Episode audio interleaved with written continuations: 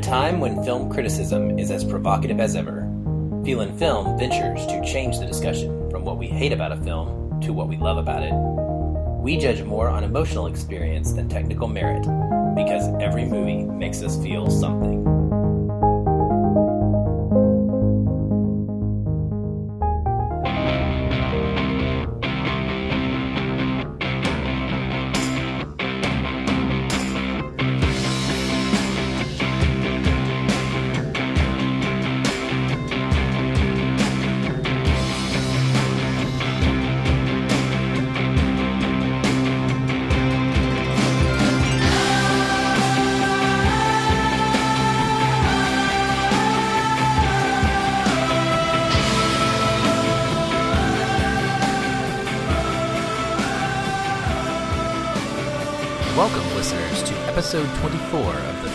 Film Podcast.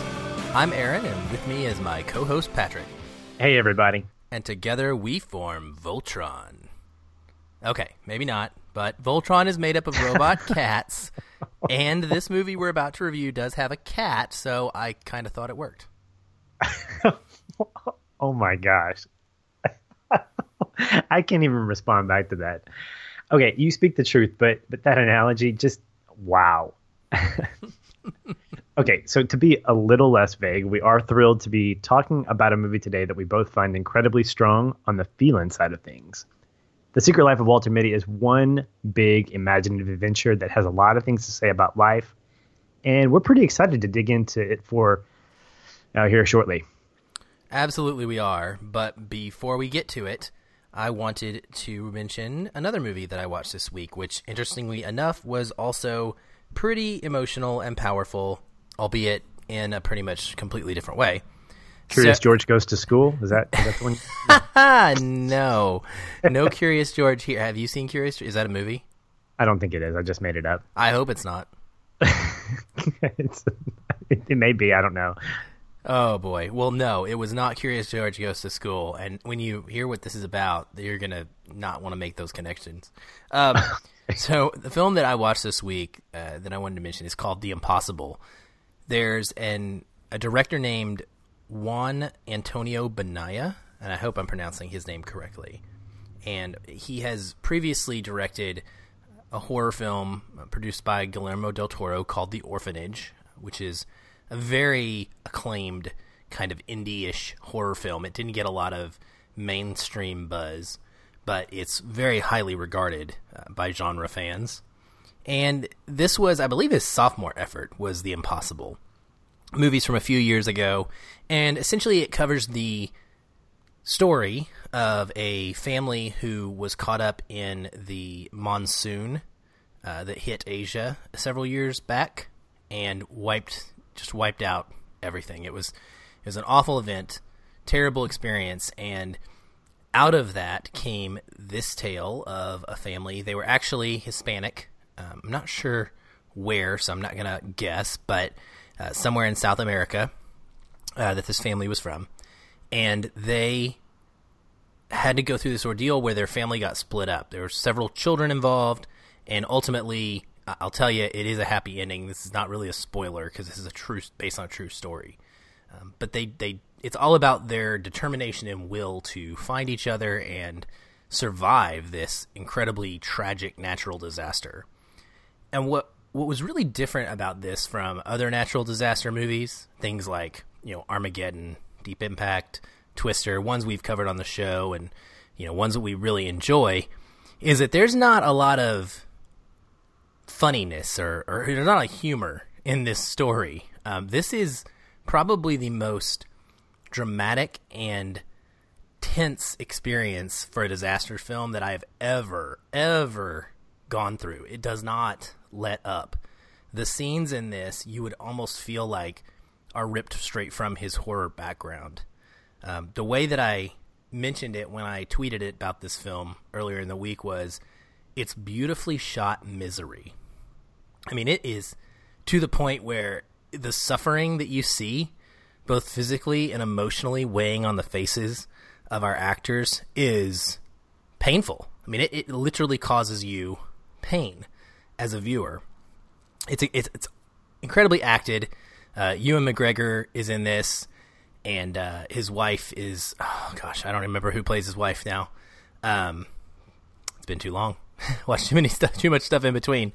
Uh, but it is it is acted superbly across the board. The children do a fantastic job uh, for what they have to go through and endure, and I just highly recommend it. As far as uh, it's a, just this beautiful picture of human suffering, if you can understand that kind of oxymoron, um, and it, it's a very emotional story. But what what what kind of the segue here for this is that Juan Antonio Banaya is also going to be directing another film late this year. I think that the direct or the release date has been pushed back to December, and that film is called A Monster Calls.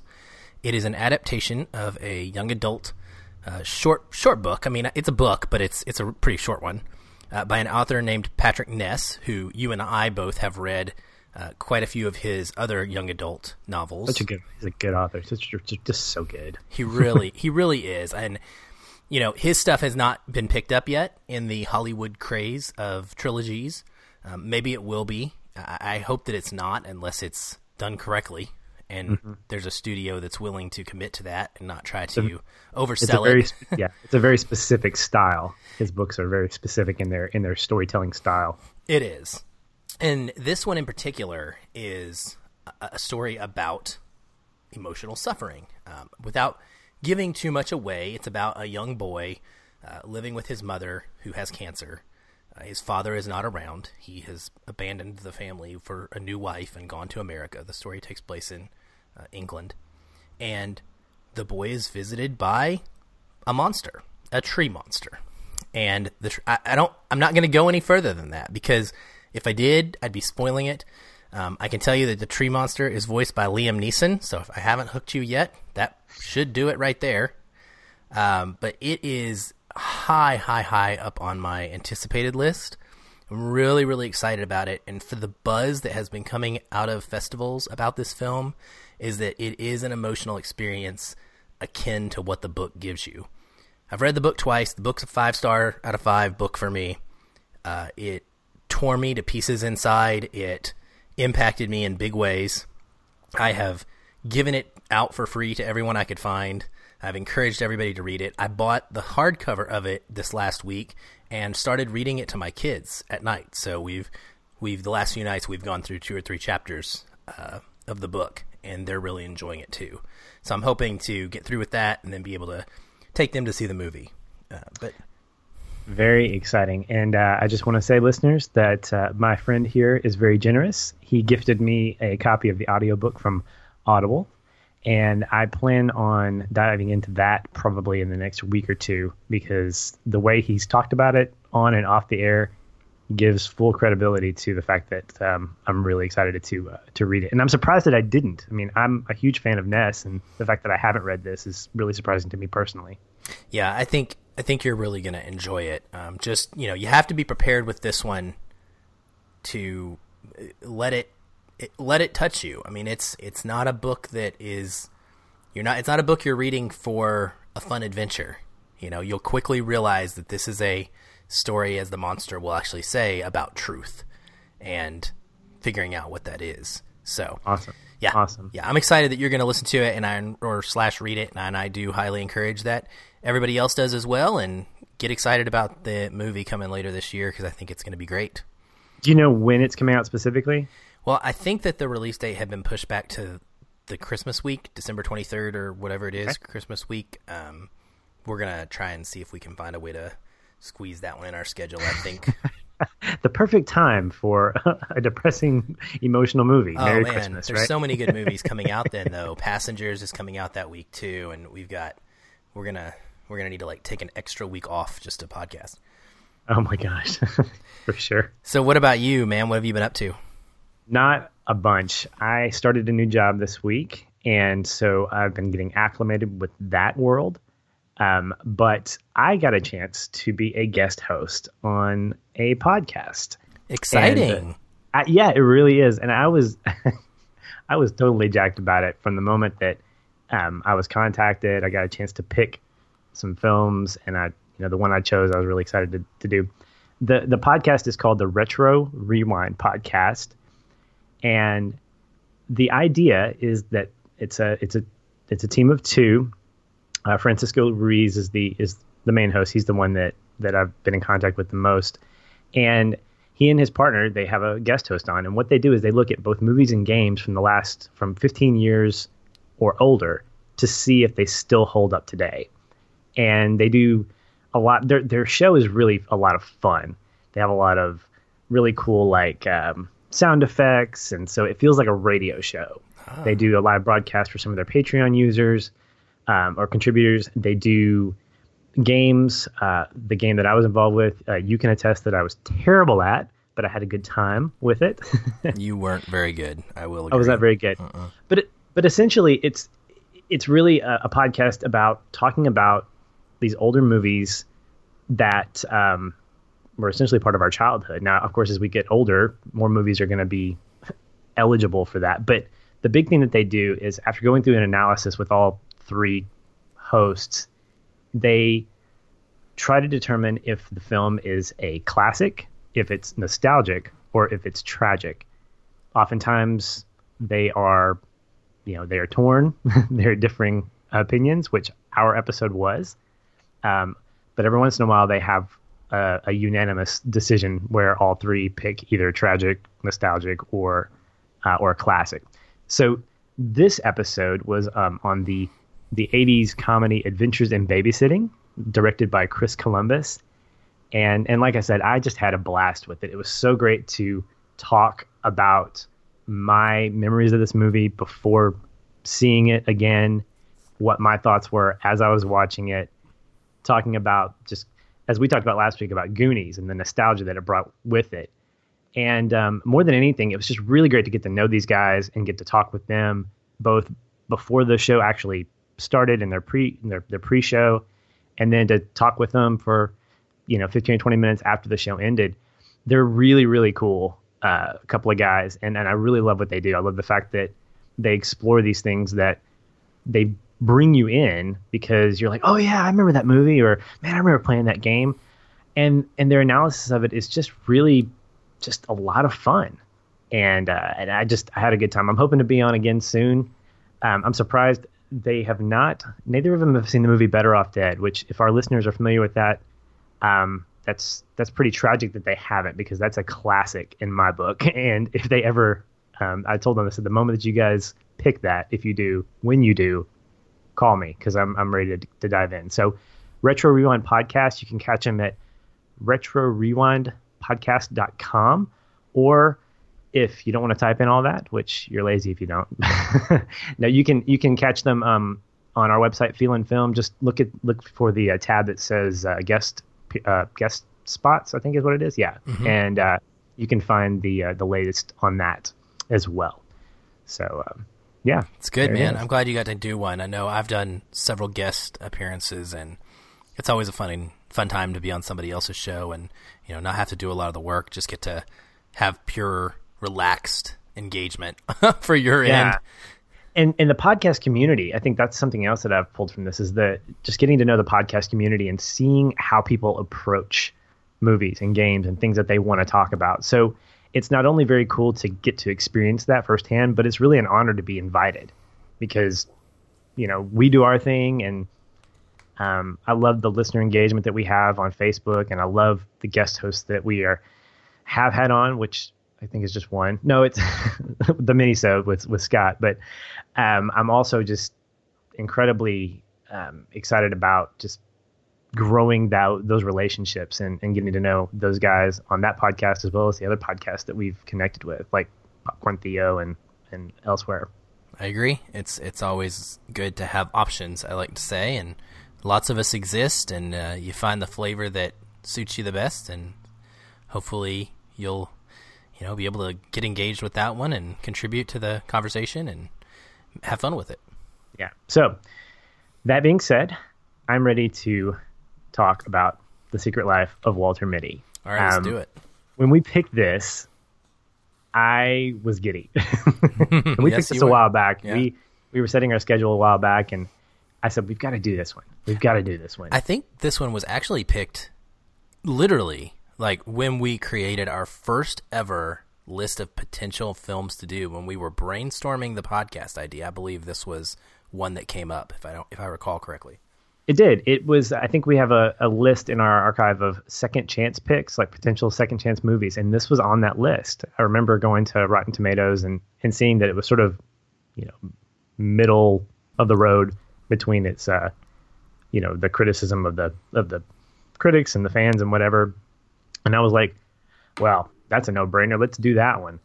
And uh, so to get to rewatch it as a technically a second chance pick, although for me it's just a great movie to watch. It's kind of like you with like Armageddon. It's like there's just really mm-hmm. there's no there's no way I'm not going to talk bad about this movie unless I actually have to, which I hopefully I don't. But so that's how I feel about it. What about you?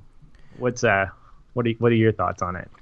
Well, I had seen the film before uh, years ago when it first came out. I didn't see it in the theater. I saw it when it came out on on video. I don't even I don't recall exactly when in my life I watched it, but I, I do know I'd seen it, and I really enjoyed it. I remember loving the visuals. I remembered um, that it had unique transitions between a dreamlike and reality-like, uh, or dreamlike stages and then reality. I remember um, being drawn to the way that the the text was on the screen. That was something that that I had remembered from my first viewing. But, you know, it wasn't something that I had stuck in my head as a as a fond like favorite of my of mine. Um, in fact, I hadn't even logged it on my Letterboxd account. I, I guess it was far enough back that it never got captured there, so I don't know what I would have rated it back when I first saw it. I just know that I enjoyed it, but I didn't remember it in detail.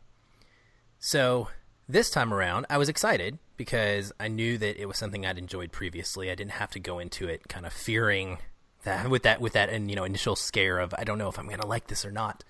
And I also knew that it was wholesome enough because I think it's rated PG and it's just a it's just an adventure story here, an adventure tale and um, a lot of a lot of life lessons going on. And so I knew that I could watch it with my kids who are you know 13 and 11 and I had them over this weekend so they were able to watch it with me. So that that excited me as well because as as our listeners probably know by now that's a, huge positive boost in any movie experience that I have. When I get to share that with my kids and hear their thoughts on it as we're watching and then after the movie. So those things considered uh, I was pretty pretty stoked to rewatch it. And I'll tell you, man, I am so so glad that you picked this film. Sweet. Um, yes, without beating around the bush. Um, I'm I'm a big list guy. I'm I'm, I'm big on my like ratings um, on Letterboxd and my my lists and my you know quote unquote top whatever of all time lists. Those are kind of important benchmarks for me. This is going in the top fifty for me. What? I, am not kidding you. Um, and I, oh, I know, man. I know that people uh, know me as the the overreactor, both in my real life and you know everybody here that's been listening to us for a while.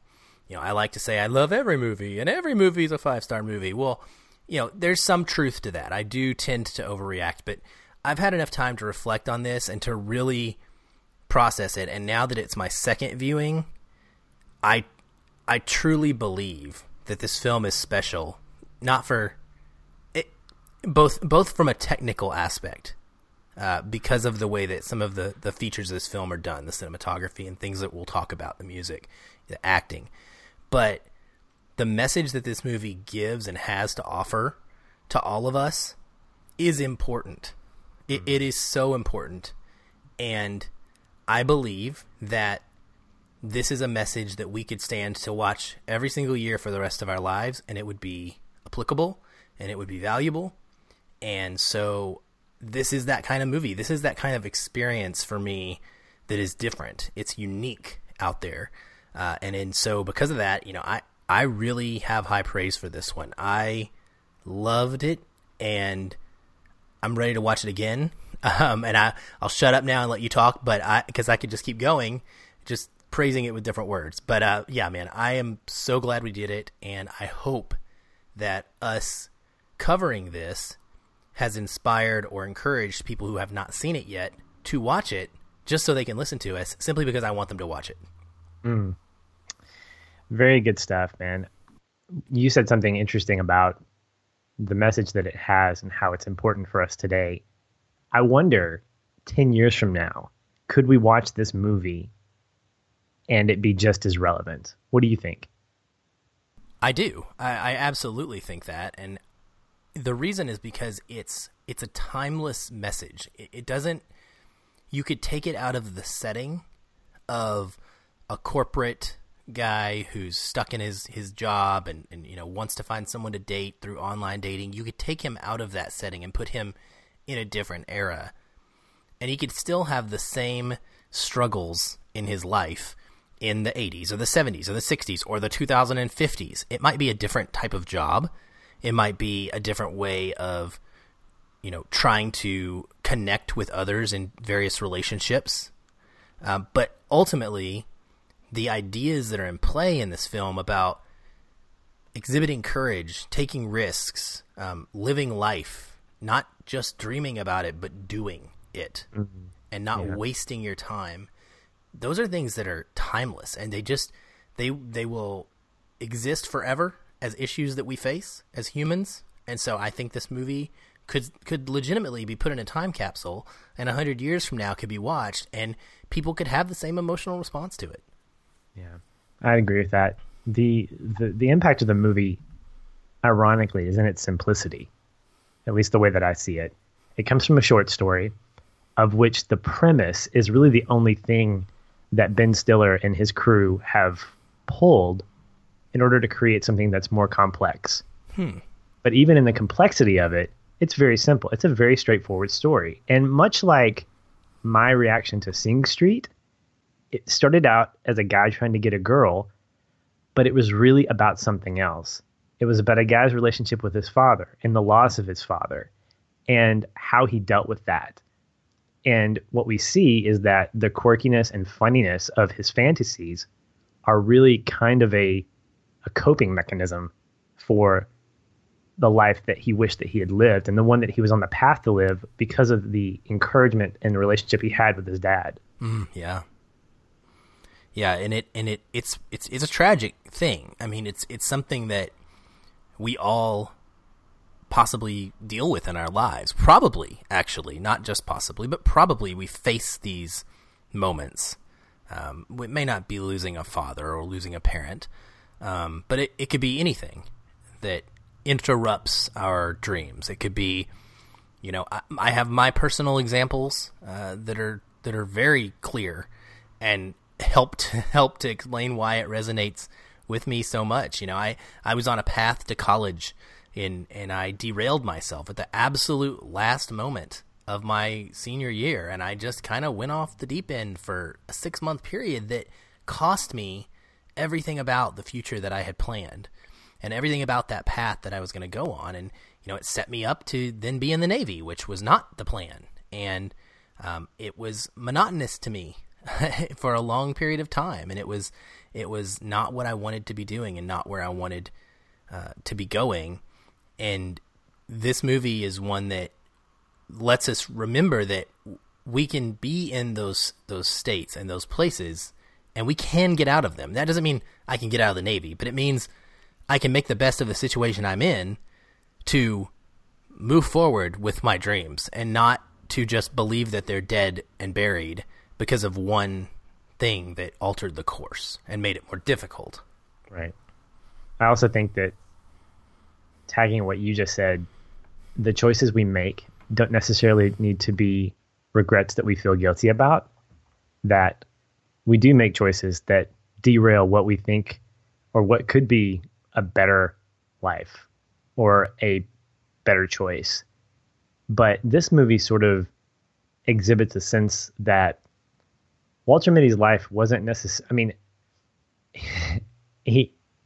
I don't know a lot about. Uh, he, we know that he was working for the magazine for 16 years as a negative asset manager, which is what a great title for for him. Right when he first says it, you're like, "What is that?" That sounds interesting and financial, but it's not. it's really not. I almost want to say you're a negative asset. You know, just your mom sounds... is a negative asset manager. that sounds like something Hendricks would have said. it's absolutely with the epic beard. oh, it's so good. But we we get introduced to this guy in his white shirt and black tie and pants, and we wonder, you know, we again the thing I love about storytelling is the sense of challenging our perceptions.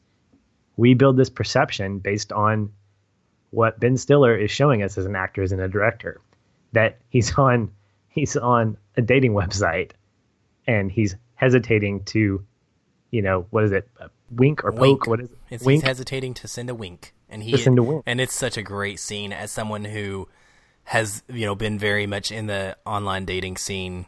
Um, uh, in the last several years, I guess. I hate to admit right. it. I hate to admit it, but I mean, I've experienced that. You know, where you're you're reluctant to do yeah. it. It's scary to put yourself mm-hmm. out there, and so I love that scene with him. But yeah, uh, go go ahead. And and so we we see him sort of in this kind of how he how he's dressed and kind of what he's doing and and we know that sort of maybe the the stereotype about online dating you know sort of translates to desperation or can't really make it socially in the real world, which obviously is not the case. But it's but again, it's a it's it's a stereotype that's that's amplified in order to create the bigger change that's going to happen as the movie progresses. And so Stiller sets up all these different visuals and all these different these moments, even in how Mitty walks. You know, he's just very reluctant, and you you you put that up against his daydreaming scenes, which are just so over the top. I mean, that first that first daydreaming sequence where he he, he this... has to put the phone down and go rescue the dog.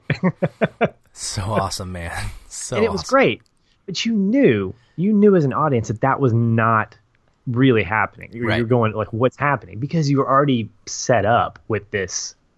It can't be him. He's not. Yeah, you know, that's that can't be him.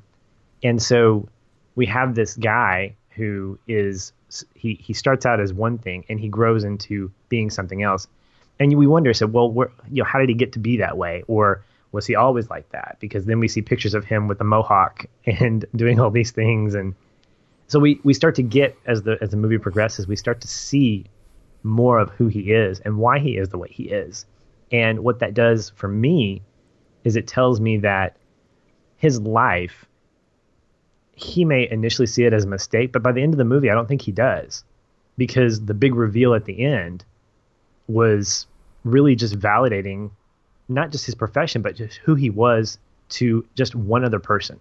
Right. That person was important. It was Sean.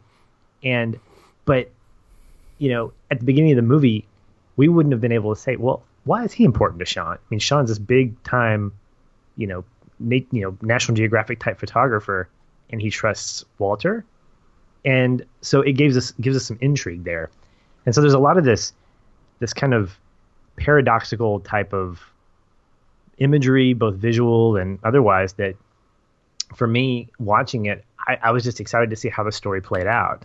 You know, because I wondered what was negative 25 and why does Walter's relationship with Sean, why is it so important? Why is he so important to, to Sean and why is Sean so important to him? And um, some of those questions got answered. Some of them were very open ended, but it left me feeling very satisfied um, with, with the whole thing. Oh, me too. I I did not feel like I was cheated. Um, I did not feel like it was too simplified uh, for my taste either. Um, I love that. I love that you brought up the point that he doesn't at the end feel like he's wasted all of these years and now he gets to quote unquote live his life because that's a that's an artistic direction or um, I mean really a, a, message direction that this type of film could have taken. Uh, it could have it could have gone that route and it could have been well okay now now Walter Mitty is who he was supposed to be.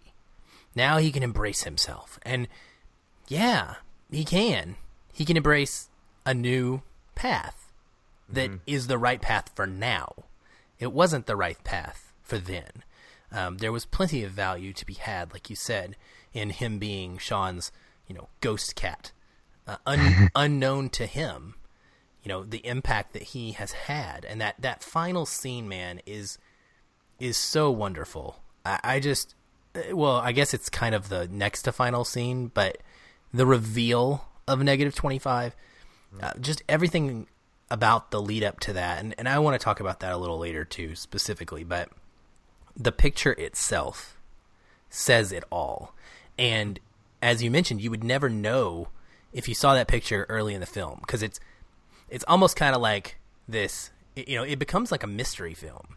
Mm-hmm. Um, what's her face? Uh, Cheryl. She talks about how you know she's learned the the idea of a mystery novel and how you know you needed to get out and crack the case uh, and go and try to to put the pieces together. And so you know, we don't just get an adventure; we get a mystery adventure. Right. And if we had seen that thing at all before that moment, the impact would have been completely negated, um, mm. in my opinion. So, I mean, I don't know. At least that's what I feel about it. I feel like it was important and a necessary piece of the way that this story was being told. Um, what you, what about you? Did you think that? Did you think that, or did you have an opposite opinion? Which I'm sure some people have had, which is probably that you know maybe this is something where it's best that we just don't ever get to know. We just mm-hmm. we just know that it's important. We don't know the specifics of it. Um, which side of that would you fall on? Oh man, I'm in, I'm, I'm on the fence. Um, it could work both ways, right? I mean, it, it really, could. it really could. It really could, and it got me thinking a lot about the role of Sean, and I started thinking about. I, was asking myself some really just wacky questions, and the first one I asked about Sean was, "Does Sean really exist?" Because then I started because I started thinking, okay, he's never met him. That's such a um, great question. The only the first time we see him in a picture, he moves, and so perhaps Walter's kind of daydreaming. Um, he can't be found. It's it's hard for him to be found, and of course, I, and punch holes in that all you want. I mean, it, there's there's so many holes you can punch in my theory, but I think the bigger question I was asking was the idea of Sean or Sean himself. Did he set all of this up because he believed in Walter and he saw Walter as so important to him that he wanted him to go on this kind of adventure? Like when when he put the negative in the wallet, did he know that Walter was going to be naive enough not to look in there and have to go find him and, and thus do these, you know, all these things, and and and things like that. Questions like that sort of put, you know, they had that same kind of feel, um, like asking the question, should we have seen what was on the negative? Should you know, did revealing the picture at the end negate everything? I don't think it did, but I think it could have been just as powerful had we seen Walter and Cheryl from from the newspaper's point of view or from the you know looking at them and just smiling and then just walking away. Mm-hmm. And that could have been just as impactful. But, you know, it, it's, it's this, it feels very much like a mystery box. I mean, there, there, there, there, there are things does, that, yeah. that, that you, you kind of go back and you go, you know, I'm going, was Sean real? Yeah, of course he was real because, you know, blah, blah, blah. But, you know, Sean was, Sean was, he was, he was pivotal. His relationship with with Walter was pivotal to get Walter into a place where he could not just be adventurous, but discover who he he who he lost, to find who he lost, and uh, and and ideas like that make every point in the movie, technical or symbolic or whatever, really stand out and really make it a lot more than what we or maybe critics or people who initially watched it thought was sort of a shallow story. It really deepens it. Yeah, and that's on the viewer. I agree with you 100%. And that that was something that I was actually going to bring up was I don't I don't fully get why this didn't resonate with audiences in a more impactful way. Now, it is sitting at like a 70% on the Rotten Tomatoes for for, okay. for audiences. Okay. Uh, for for user score. So that's that's decent. That's better and I have heard lots of praise. I mean, when I posted about this, it's funny. You know, I post a lot about uh, movies that I'm watching on Facebook um, when I'm watching them, just because it's great to have that conversation and somebody will comment and be like, "Oh, I love this one," or "Oh my gosh, what do you think of this?" Or they'll bring it bring up some conversation and we'll start a, start to talk about it. This one has more likes and loves than I think anything I've posted in in maybe this year that I can remember. I mean, it's like over a dozen, which is crazy for one movie post just saying and I'm watching it.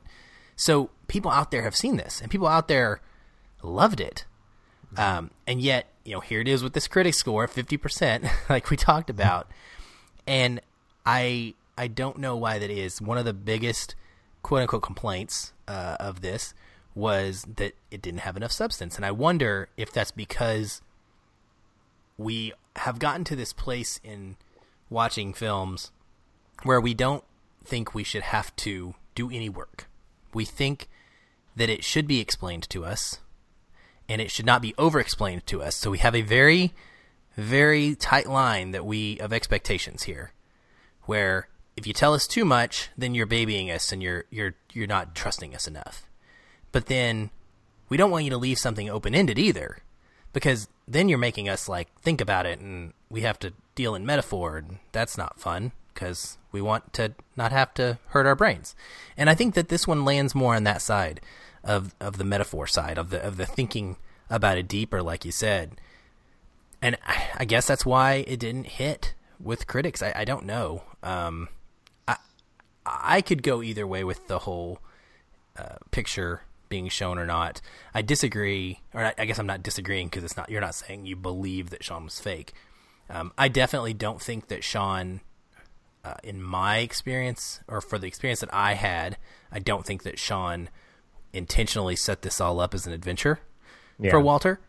I think that he truly just sent him the negative. It's a great scene too when he tells him that. Walter's like, it's just it's probably one of the funniest like inadvertent. it's it's such the movie is full of such great inadvertent humor, right? Mm-hmm. It's not like gags and jokes that are intentionally put in there to be like, oh, now we're going to move into a humor phase. It's things like Sean saying, yeah, I just, you know, I thought it'd be cute to put it in the wallet that I gave you. And Walter's like, are you insane? Like, why would you? This is the most important picture in the history of man, and you you hid it from me. Like, I thought you meant inside the wrapper. And those kind of things are so yeah. great. Uh, they. it reminds me so much. There's another line that I I absolutely love. One of the best moments of humor in the whole movie um, is Todd. Every time Todd calls him when he's like in Iceland or Greenland or Afghanistan, and Todd calls him and he's talking and and and finally Walter's like, "Hey Todd, I, I can't really talk right now. I'm on my way to a volcano." like, or or when he's in the Himalayas, he's like, gotta gotta make oxygen choices. you know? yes, exactly. Gotta be. And so that's the kind of humor this film has, and I love yeah. that about it. I'm getting off off my point. No, but, you're, you're yeah. But yeah, go ahead. I, I'm just saying. I I think that Sean's intention was simply to honor Walter with his final photo, mm-hmm. um, and in doing so, thank exactly what happened. Thank the employees of the magazine that had supported him and made his work such an impact across the world. I think that was his intention. And I think it just worked out well that once Walter is on the adventure and makes it to Sean, this is who Sean is. So he now just has an opportunity to share it with him.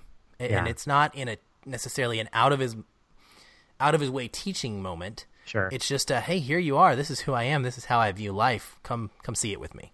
Yeah. You you said something interesting that Sean thought he was doing something that essentially Walter would pick up on, and Walter didn't. Walter was completely naive to it. You know, he thought, I thought you meant the wrapper. And so he goes on this big adventure only to find out that, as Sean says, it's in your, you know, you're sitting on it, you know, that kind of thing. but I think that says a lot about the story that, and maybe this is why it didn't sit well with critics at least, is that the subtlety of the story, the lightheartedness of the story, didn't necessarily, at least what we've been used to, merit having a really, I say deep message, but a real meaningful message. I mean, everything about the movie was bright, from the colors to the music to the the humor, but it was subtle. I mean, there were moments of real subtlety, and I think when you when you wrap up such an interesting theme that kind of kind of hits you in the face near the middle of the movie because you're going, oh, this isn't about a boy wants to date girl movie, or at least not just about that. You you start to maybe that's why it didn't resonate was that yeah maybe a critic's going a movie with this kind of message shouldn't be sitting in this type of tone of a movie. It shouldn't it shouldn't exist there. And I'm going no. You're it so should exist. Yeah, absolutely. I want more. Yeah, and I think it's I think what the strength of this movie is that it's, it's, approachable. It's it's a movie that, like you mentioned, not just the rating of it, but the substance of it, and the way in which everything is used in. I'm gonna just I'm gonna plug our show in a positive way. Everything is very affirming. The challenges, the characters, the humor, the cinematography, it's all affirming, and you want more of it. You don't you and I think that might be the detriment of it is that the moment that I think there's this the scene with him talking to Cheryl outside the Papa John's, and he's basically telling her the story of his dad dying, and that's kind of the the moment that his daydream started, and the moment he sort of lost who he was.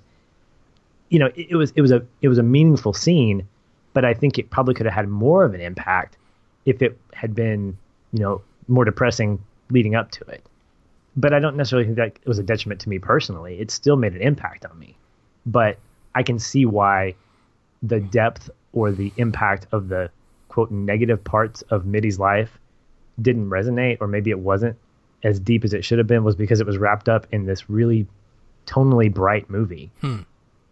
Yeah, I don't know why. I guess people would feel the need that they to have that. I, I, I, we're both on the same page here, I think, in that we don't need him to be a super tragic character.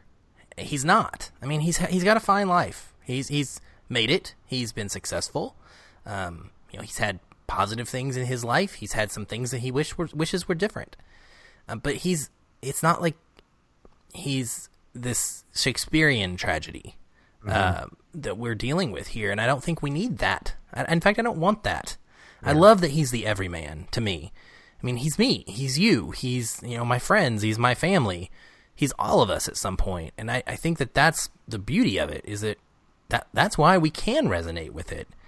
Um, maybe we want something different from our films. Maybe we want them to be different, you know, characters than are us. But I mean, I felt like th- this movie inspires me to get off my couch and, and go outside and, and go hiking or, or do some of those adventure th- adventurous things that I, I enjoy.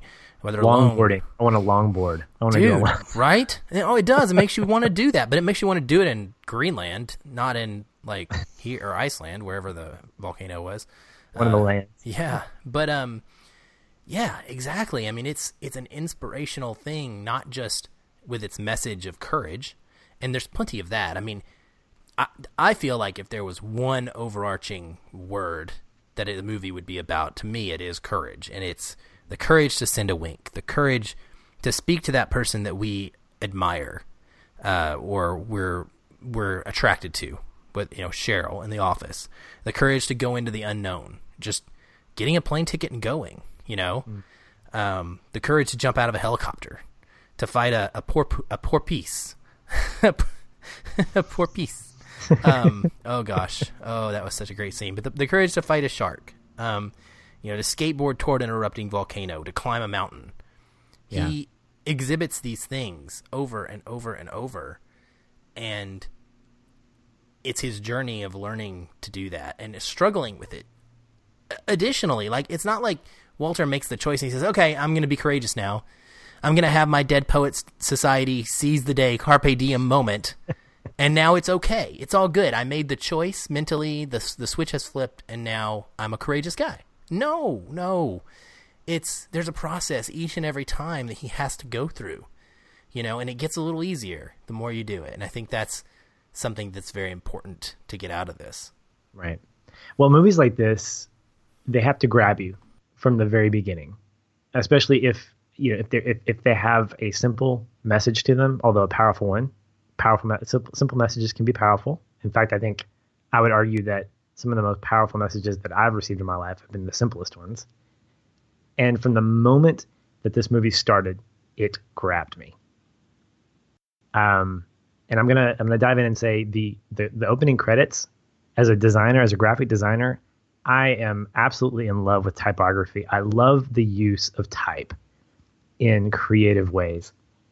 And when I walked, when I uh, walked, sorry, I'm walking. When when Walter is walking out of his house, and we see the up like almost like a these long wide shots of him walking, and we see, you know, the studio pictures presents embedded on a brick wall, and then we see in other places, um, I think it's on like the train the signs for the trains it says Secret Life on one, then Walter Mitty on the other.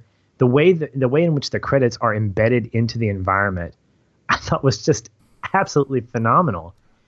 And you couple that with seeing these just these wide shots of the city, and you'll see that later with wide shots of of the of, of Iceland. Uh, one of our listeners, Gabriel, made a great point in saying it's a great it's a great movie uh, it's a great travel movie. Travel great, ad. He said a great a travel, travel ad. Yeah, and he's right.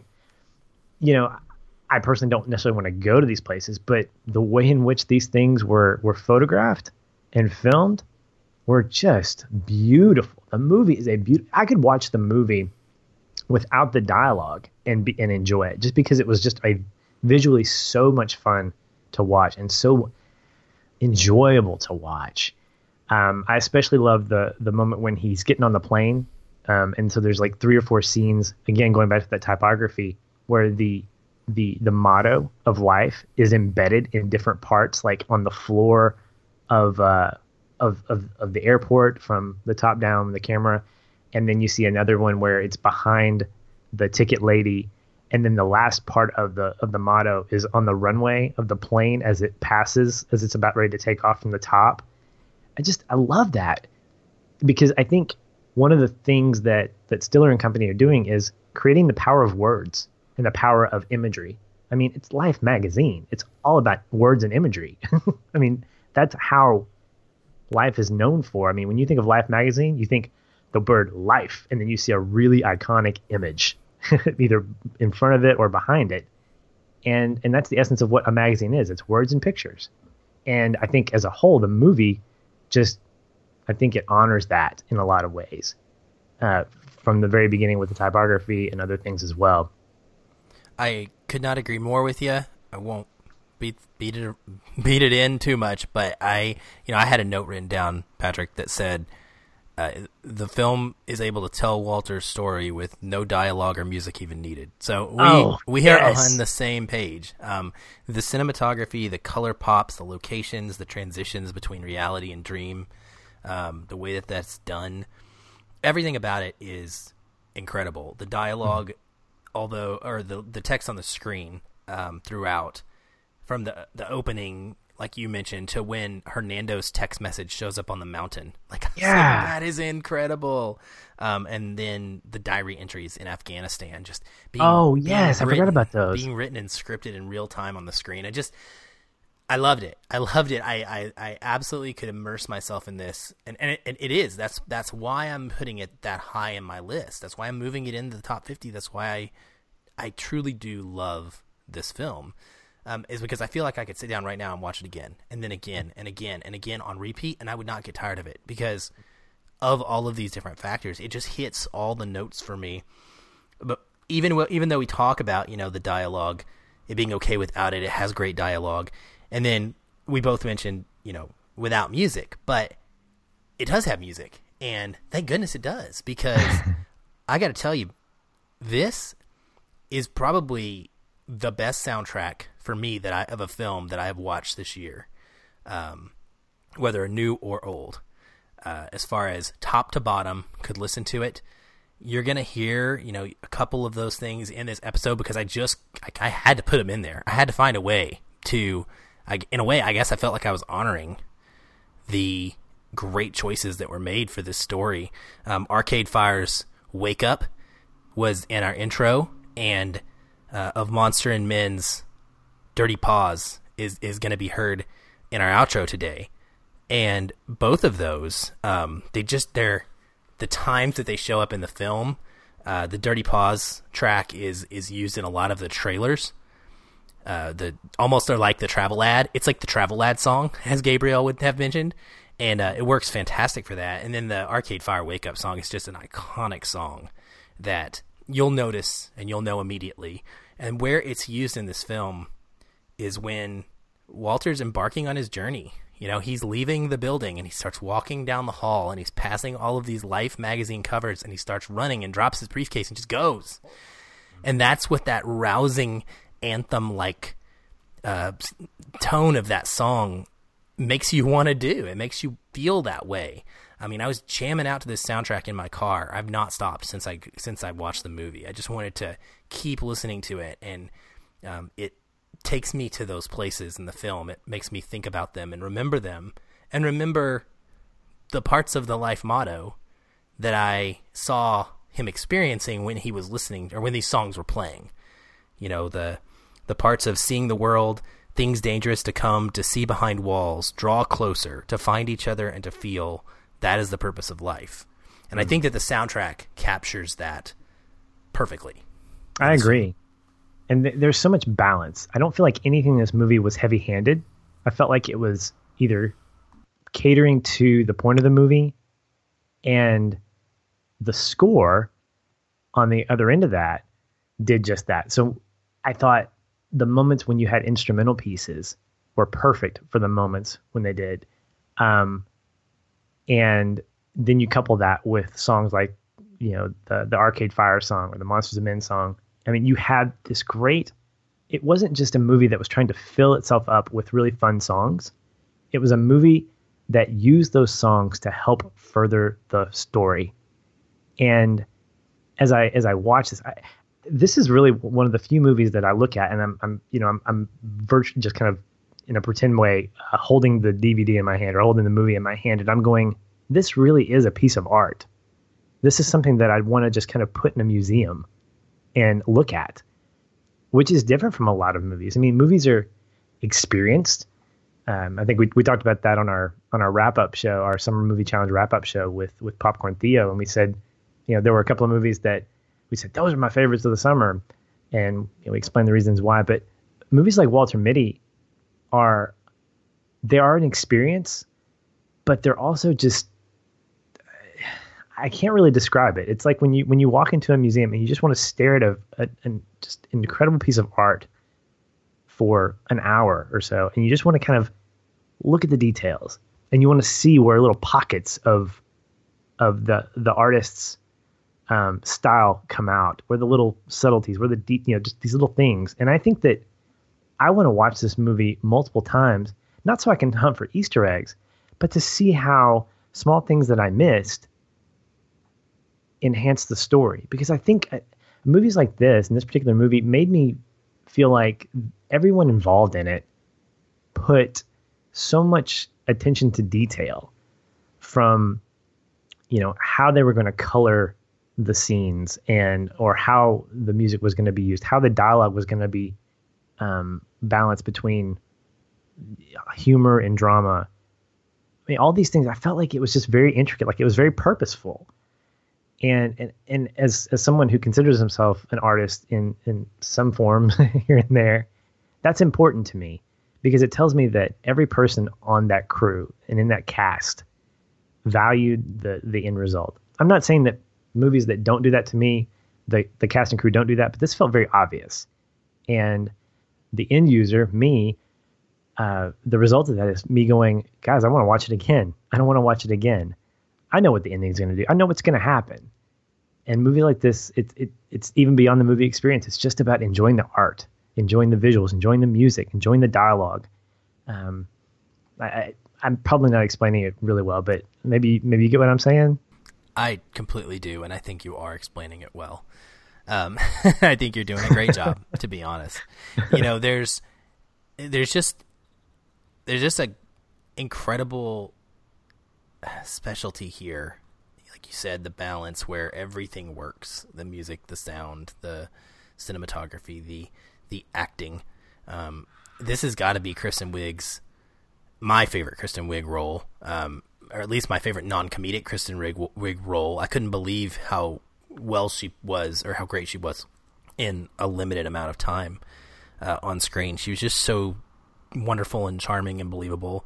And then I mean, the, I'm getting into the casting here and how well it was done. The the Patton Oswalt character of Todd is just it's perfect. He's perfect. Mm-hmm. You know, I mean, he's he is the humor and interdects just enough of that um, that he stays relevant, and then he plays a role in the actual emotional crux and and and part of this film. Like he's not just the funny guy. You know, if he would just stayed the funny guy from eHarmony that called every once in a while, it wouldn't have the same impact. But he gets to come into play. He gets to have a role in Walter's life um, forever. Probably they they become friends, true friends. You know, and I love that when he sits down with him with a Cinnabon. you know, the first thing the first thing he does is he just asks he asks Walter. He's like, "Tell me about it," and it made me think about how do we do we ever do that? Do we ever mm. take the time to just ask each other? You know, like, hey, tell me about that. We're, we're always pretty quick to talk about our own experiences or to yeah. move on to the next thing, but do we take time to listen to each other's stories and each other's emotions and feelings and experiences and just take it in um, and just say, wow, that's incredible? Or, man, I really am sorry. You know, I, I got a lot out of that little quick scene of them sitting there, you know, eating a Cinnabon. Um, yeah. And then, you know, Shirley MacLaine, just great. She's just, she's wise and patient. She bakes a mean Clementine cake, which I've never had, but now I am dying to try. You want it, right? Yeah. Yeah. And Stiller, I think Stiller's brilliant.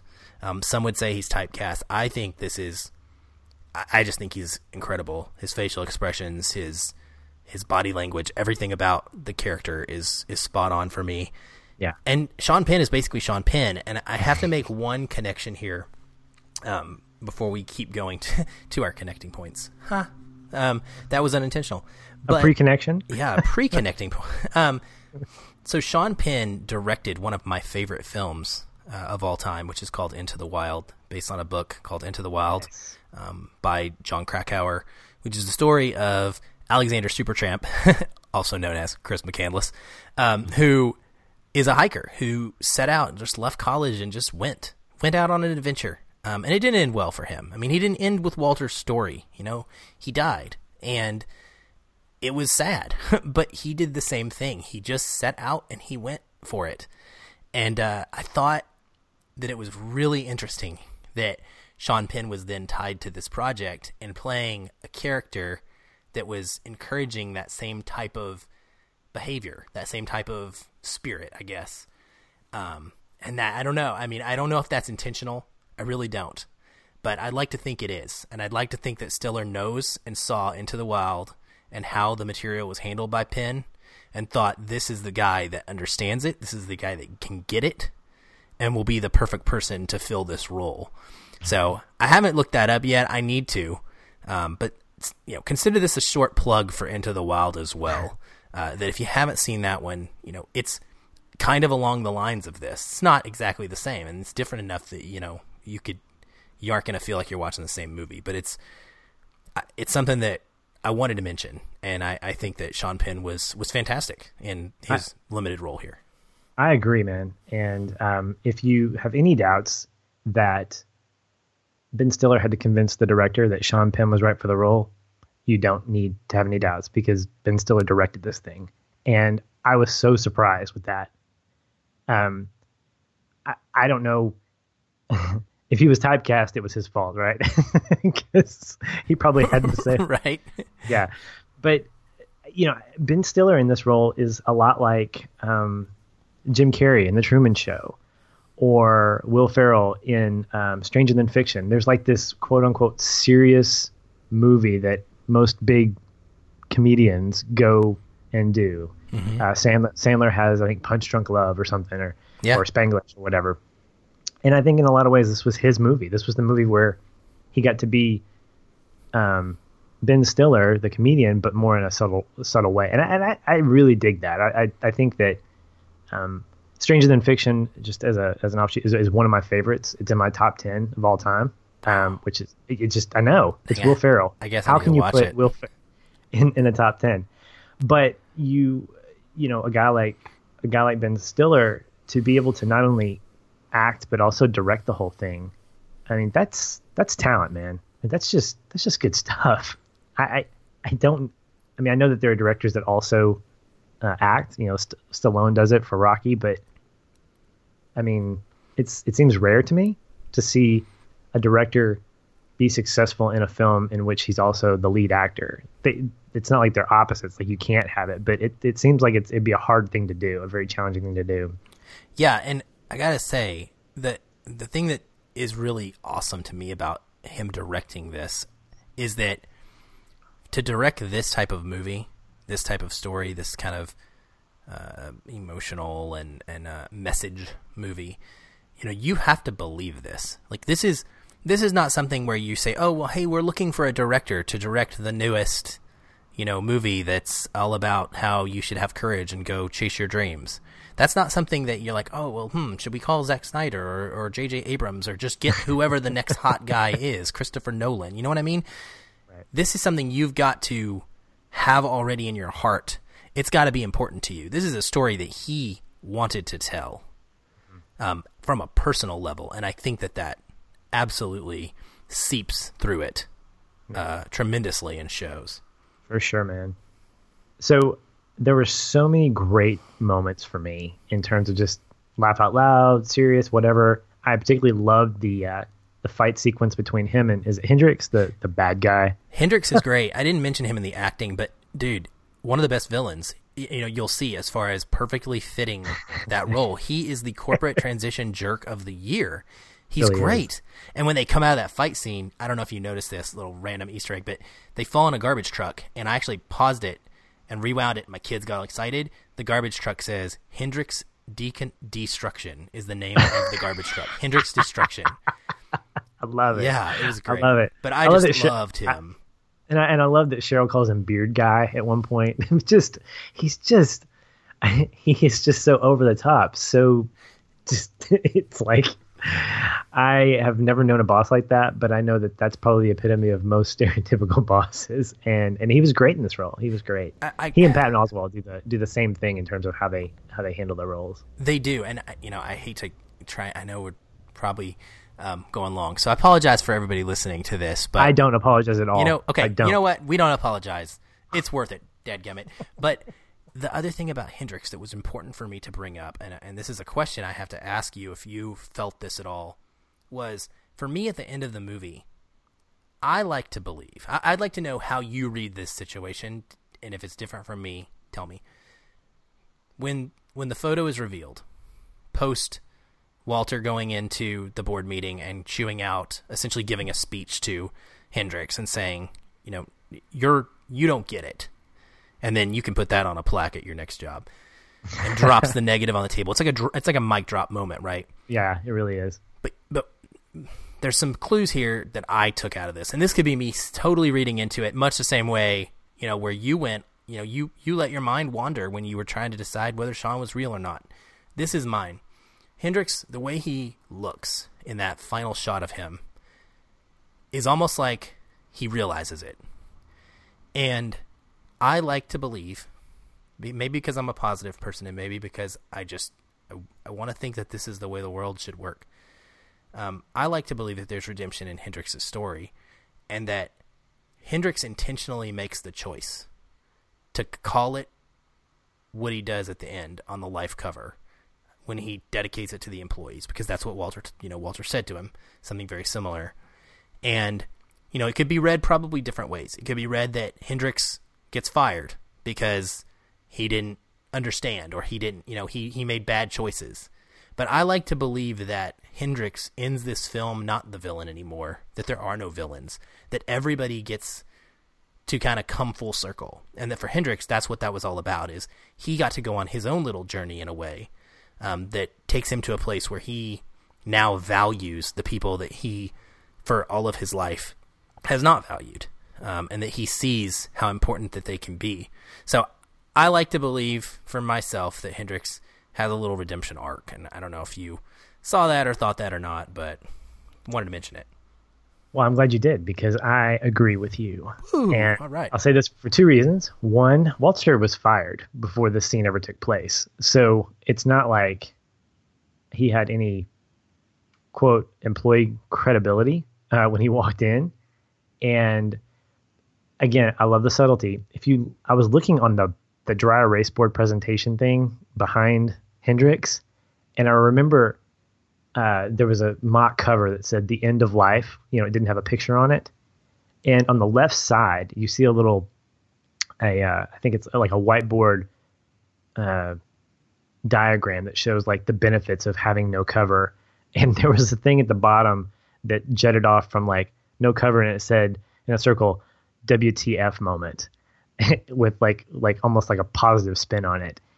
And so I look at those, and I'm going here's a guy who was all about and still could have after seeing the picture because it wasn't glamorous. It wasn't the you know it wasn't it wasn't tyson. It wasn't a big amazing picture you know, life type picture. And i think that when you see that image and, and this is where i think showing the image is valuable when you show that image it's doing exactly what you say it is it's giving redemption to a number of people to Walter, to the employees at Life, and to Hendricks, because we see that choice that was made. Because Hendricks, I think, still had the power to say, nope, mm-hmm. this is going to sell more newspapers if we say the end of. Because personally, I thought that was a great tagline. You know, to not have an image and say the end of life, fantastic. But I think that Hendricks saw the value based on that speech that Walter gave, that people made up the magazine, not numbers, you know, people made the magazine successful for so many years, and and I think he turned a corner there. Um, and I think in the end, uh, Walter found him and gave him a a doll, gave him a Stretch Armstrong doll as a as a as a peace offering. I, I, like that too. I'm going to add that to my uh, beliefs. well, why don't we go ahead then and, and move on to our actual connecting points. That sounds um, good. Like you were starting to say when I cut you off there to no, talk. it's it's it's, Man, it's, it's I, I cool. could talk about this one for a long time, folks. This is this is such an impactful movie to me. Uh, obviously, Patrick as well. So, I, and I'm so happy that he does. This is this is the thing is that we agree on most films, but there are some films that I'm more amped up about than he is, and vice versa. And so when we're both on the same page about a movie that we're really really jacked about, it's a happy night, guys. It's just a happy, happy conversation. it is, and I, I, hope you are all enjoying this. But um, so moving forward, what you mentioned that there are so many great scenes in this film, and I completely agree. It's tough to pick one that we connected most with. Um, it wasn't just a no-brainer for either of us this time around, but I am very curious to hear what yours is for this particular movie. The hands down moment for me was the scene in the Greenland karaoke bar. Walter's just finished up a conversation with a pilot who's drinking out of a giant boot beer stein, which is just phenomenal in and of itself. Scary is what that was. the fact that they had smaller versions of those things was really funny. Very intimidating. it was. And so he starts to daydream about about Cheryl playing uh, the song Major Tom, another great song from the soundtrack. Um, and that song um, he's thinking about it because two things happen. One, Hendricks calls him Major Tom, you know, ground control to Major Tom because he's daydreaming. He's out there, and um, later on, Cheryl's talking to him in the uh, in the park where she's trying to uh, corral her son, and she says as she's leaving, she goes, "You know, Beard Guy's wrong. That song about that that song, major song, ma- major song, Major Tom. That's a song about courage and going into the unknown. It, it's a cool song." And what we don't know if we haven't seen the movie is that's foreshadowing what's about to happen. And so he starts daydreaming about her playing that uh, on the acoustic guitar. And it's in this moment that two things happen. First, he starts to catch a sense that the adventure he's meant to go on is more than just finding that negative, but also finding himself. And the second thing is that it was at this moment that everything he experienced from there on out was real. See, up to that point, we had seen probably what four different sequences of his fantasy, and they were really over the top. I think we mentioned that before. And then, as a viewer, it turned me into someone experiencing life with him instead of watching him live in a fantasy world. And the leap onto the helicopter, that was the that was the climactic moment. That was the moment where his fantasy world separated into his reality Mm-hmm.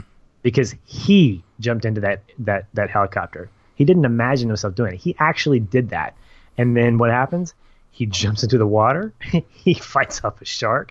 Everything from there on out is just as absurd in terms of stories that that we tell or that he's telling, but they actually actually happen to him. And uh, what's Patton Oswalt's character again? Todd. What's his name? Todd. So he's telling Todd about this. Like I'm in Greenland. And I just fought off a shark, and he goes, "That's awesome." But you know, we can't really, we can't really, you know, use that because you know you need to be honest. And he's like, "I'm being honest." And so the leap into the helicopter for for him it was a leap into the unknown, expecting that anything was possible, no matter how scary.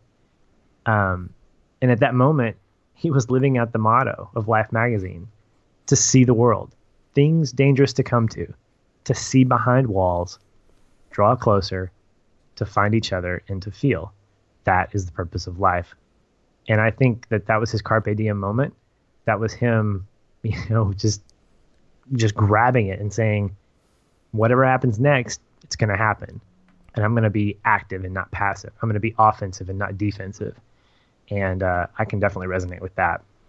Oh, such a great choice. I I love like you said the the transitioning where he goes from daydreaming on and off to the reality moment. And there's there's something that happens right before that uh, as he's getting to the bar or the town that I failed to bring up earlier, and it, it kind of connects here pretty well. And I wanted to see if you caught this. So when he lands, uh, he is given a choice between a blue car and a red car. This, in my opinion, is 100% direct directly connected to what happens in a movie called The Matrix with a red pill and a blue pill. And in that film, huh? I said, oh man. Oh yeah, buddy. And in that film, Neo is given this choice. Uh, and if I- I'm going to spoil the Matrix right now, so I'm just telling you people, if you haven't seen the Matrix, I'm sorry. And what is wrong with you? But stop listening for the next couple minutes, I guess. Uh, anyway, so Neo is given this this choice between a blue pill and a red pill, and uh, in that choice, we know that the blue pill. Morpheus actually tells him. He says, "You take the blue pill, the story ends. You wake up in your bed and you believe whatever you want to believe. You stay in the dream. That is what the blue pill does. You take the red pill, you stay in Wonderland, and I show you how deep the rabbit hole goes. He chooses the red car. I did not pick up on that at all. Well, I think it's awesome. very blatantly obvious because of what happens right after that and how it then transitions him into the reality of what he's dealing with, um, which is exactly what is happening in the Matrix at that moment after he takes that pill. Um, and that's what it is. It's the the red pill refers to a human that is aware of their true nature, and so that like being in this film just was an amazing moment for me. And i i have not looked it up to see if that was intended or if that's just something i picked up on. I'm guessing that it has to it's just so obvious to me like that it has to be what was intended. But this goes into that whole cinematography or not cinematography but just visual usage in this film the way that it's made up. There are multiple times when we see red bright reds red doors he comes in and out of and then we see some blues as well. And i think it'd be a very very fun watch to watch the whole thing specifically looking for blue and red and trying to piece together what is going on with him in those moments. And i think Sure. it, i thought it tied into to yours pretty well because it leads into your scene and that moment where he moves on toward reality for good Absolutely, man. Well, if that wasn't yours, I'm curious to know where you connected with the most in in this movie. Well, there is very little for Sean Penn to actually do visually in this film, uh, but there is a, a scene where he is at the mountaintop of the Himalayas when Walter reaches him finally, and we get to our what you could call the climax, climactic moment of trying to find negative twenty five, and so when that happens, uh, we see Sean O'Connell, the character. He's got his camera out, and he's telling Walter how he's up here to film a snow leopard that is called a ghost cat. uh, and he uses that term as a reference for you know something that is a beautiful thing that does not desire attention. It doesn't ask for attention. It's a beautiful thing that doesn't ask for attention, and that leads us into uh, the snowcat, the snow leopard. I guess it's not a snowcat. Uh, the snow leopard, the ghost cat, coming out for the first time, and uh, I'm gonna let I'm gonna let these guys say it because I can't do it better than them.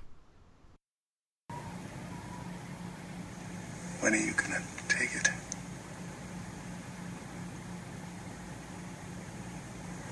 Sometimes I don't.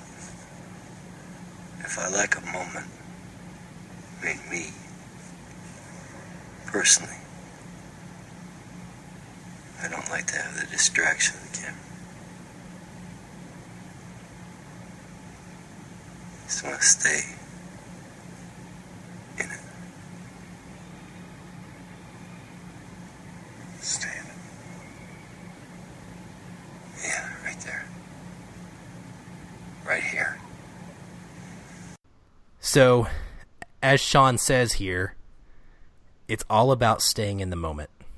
And for me, this is why the movie hits me the hardest. Um, we live incredibly busy lives. We are bogged down at times by our incredible amount of amazing technology that exists. Um, we work at least five days a week, if not more, in our lives. It's all about earning money in order to stay up and able to, you know, exist and go on in the ways that we we need or we want. And you know, our cell phones are a great example of this if you go to a restaurant, people on their cell phones instead of just talking to that person across from them. And that's what this scene is all about for me. It's about staying in the moment, like Sean says. If I like a moment for me personally, I don't like to have the distraction of the camera. I face this personally all the time. Do I snap that picture of my kids? Do I do I do I force myself to get my phone out? Do I or do I have it out ready ready to snap that perfect picture whenever that moment actually happens. I'm waiting for it. Or do I put it away and just enjoy the experience myself? Do I need to share that with the world? And this is where this is what Sean is is doing. This is him. This is his life. His life is sharing these photos. But he acknowledges and understands that sometimes that moment's for you. And that's that mm-hmm. moment's for him. And it's just not time to take the picture the picture goes in your head, it goes in your heart. Um, and Walter doesn't understand that until now. And so it works out great because it ties back into, you know, Walter's picture ultimately being referred to as the ghost cat, Walter himself, yeah. as the beautiful thing that never asks for attention. But gosh, yeah. means so much, right? People and so this resonates incredibly to me because we try to connect with everyone instead of having deep relationships with a few people. We try to mm-hmm. do everything instead of pouring ourselves into one or two things. I have so many hobbies and so many interests that I'm always trying to juggle that inevitably they cannot get the same level of attention, they can't get the same level of commitment that they really deserve. And that is manifested 10 times to people in my life. Mm. We're so quick and we're so ready to move on to the next new thing that we rarely take a minute to just stop and live in the moment. And so for me, this scene is a reminder of those things that we can miss. And frankly, I just I don't want to miss that ghost cat, man. so good, man. I think that, I mean, that, that's so good. Um, I was even I was even thinking about that yesterday. I was having breakfast with um with my family. My my son had a, a soccer game, and we decided to just go get pancakes afterwards. And my wife and I are making. We're trying to be more fully present with each other and and with him as we're all together, you know. And so we try to put our devices in the car, you know, because the odds of us being needed in that moment at breakfast by somebody that's not at that table is pretty rare. And um you know, even even these moments where I want to capture my son on camera and see him, you know, kicking the ball, doesn't compare to me being out there and playing with him. And I'm okay with, I love that quote. Beautiful things don't ask for attention. Right. I want to be a beautiful thing that doesn't really care that he's either being photographed or not. I want to be there in the moment with my child because that doesn't last forever. And, you know, speaking of soccer, I love the fact that right afterwards, Sean gets up and he goes, he looks down at the valley or wherever they are and he goes, that looks like fun. He says that looks like fun. Yeah, I love that yeah. line. And he just goes down there and and Walter Walter's still sort of perplexed by the whole thing. He's like, "You didn't take picture," and he looks at Walter and he goes, "Walter, ah, uh, we, we need says, to make it even. We're gonna be a man short if you don't come." Yeah, exactly. and then you see that great little montage of them just playing, and I just, mm, so good, man, so so good. It's so good, and and last note, I just want to make a challenge, I guess, to everybody listening to this and to myself and to you is that this is phenomenal stuff to watch and explore and take in and to talk about and to dig into. But what really matters is that we be like Walter. We need to act. We need to take these lessons and we need to put them into actual steps and actual movement forward in our lives. We need to do them, not just think about them, talk about them. Um, so I hope that everyone who feels even remotely close to this way about this film's inspirational message, um, that you take some of this stuff and maybe maybe pick one thing and just go with it and and see what it can do for your life, uh, and if it can change it for the better. Nice. I have nothing more to add to that than to say it's time to wrap up the show. cool. Fun, fun, quick fact uh, trivia here. I gotta say is that my kids and I, while watching this film, unexpectedly did not know this was going to happen, but we were eating Papa John's, so that was a cool moment for them. And we happened to have made our new basketball team an NBA 2K17 video game. We were creating our own little franchise in Seattle. Uh, because ours was stolen. Let's not go there. And um, we decided we were going to have it with a mascot of a snow leopard, and I'm not kidding nice. you. And so those two things had were happening just like right before we watched, you know, then we watched this movie, and it, it, the the looks on their faces and their amazement of those two connections to this movie was it was just it was too perfect. Like I couldn't have ever planned that, you know. Um, and those kind of things are the memories that I will always have with this now it's, I will always remember that when I got to watch this movie with my kids, it's not just about how amazing the film was and what it made me feel, but I'll remember when I see Papa John's scene in this movie that I was eating Papa John's with my kids when we watched it, and I just I think that's really cool. So that is cool, man. I love it. I love it. Well, listen, we would love for you guys to join the discussion. Uh, we would love to hear what your favorite parts of the movie were, what your connecting point was, uh, some of the subtle things that you caught that maybe we didn't. And if you want to do that, you can connect with us on Twitter. We're at Feelin' Film, uh, F E E L I N F I L M. We're at uh, uh, facebook.com slash Feelin' Film. That's our page. You can get to our group from there. If you uh, if you want to catch the latest episode, you can go to feelinfilm.com or iTunes or wherever. And uh, and just we'd love to, to to hear what you guys thought. Uh, not just about not about this episode, but really just about the movie. We just we'd, we'd love to hear about that. Uh, if you want to you want to follow me, you want to check out and have conversation with me, I'm at Shoeless Patch on on Twitter, S H O E L E S S P A T C H, uh, Facebook.com slash Shoeless Patch, and you can also um, hit me up on my website. This is patch.com. And if you want to hear about what I thought about a great 80s movie called Adventures in Babysitting, uh, like I mentioned before, check out the episode of the uh, Retro Rewind podcast you can find a link to our show under the uh, guest spots, or you can go to their website, Retro Rewind. Blah, it's a mouthful. Retro Rewind Podcast.com. and I may have that that uh, that URL incorrect at this point. I forget now, but at the very least, go to our website. You'll have the correct stuff there. Awesome. Well, if you want to connect with me personally, you can find me at Aaron L. White, A A R O N E L W H I T E, on Twitter, on Facebook, and all across the interwebs. And video game world as well. Uh, next week we are going back to the theaters. It feels like you know I feel like I should be like singing a, a rap song, you know, back to the theater instead of back to the hotel. But we have not been there. A, we have not been there for a review in a while took about a month or so off, and so it's exciting. We're we're pumped to start integrating some some awesome uh, fall and winter picks into our rotation again. Got a lot coming up for you. A lot of great films, or at least expectation wise, great films uh, that we're excited to be covering. And so that starts this week. Uh, you'll be getting a special episode, little mini episode on Blair Witch in the middle of the week on Wednesday. So that's coming at you. And then number 25, our first kind of big, big milestone, I think, right, Patrick? That's Gosh, right. Gosh, 25. I can't believe it. But our, our main episodes, our number 25, will be next Sunday. And we are doing that one on The Magnificent Seven. So, Jacked about it. I'm oh, so me, jacked. me too. I'm actually really excited to see the movie, not just to talk about it. I hope I'm excited to talk about it after, but I, I just can't wait to see this one.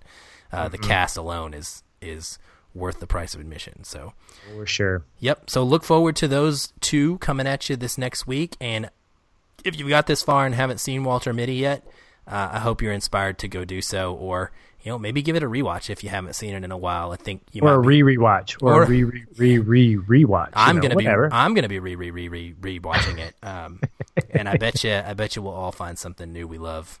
Uh, I'm gonna look for those red. I'm gonna look for the reds. yeah, let's do it with that. So, all right. Well, I guess that's it for us. And as always, until next time, stay. And keep feeling film.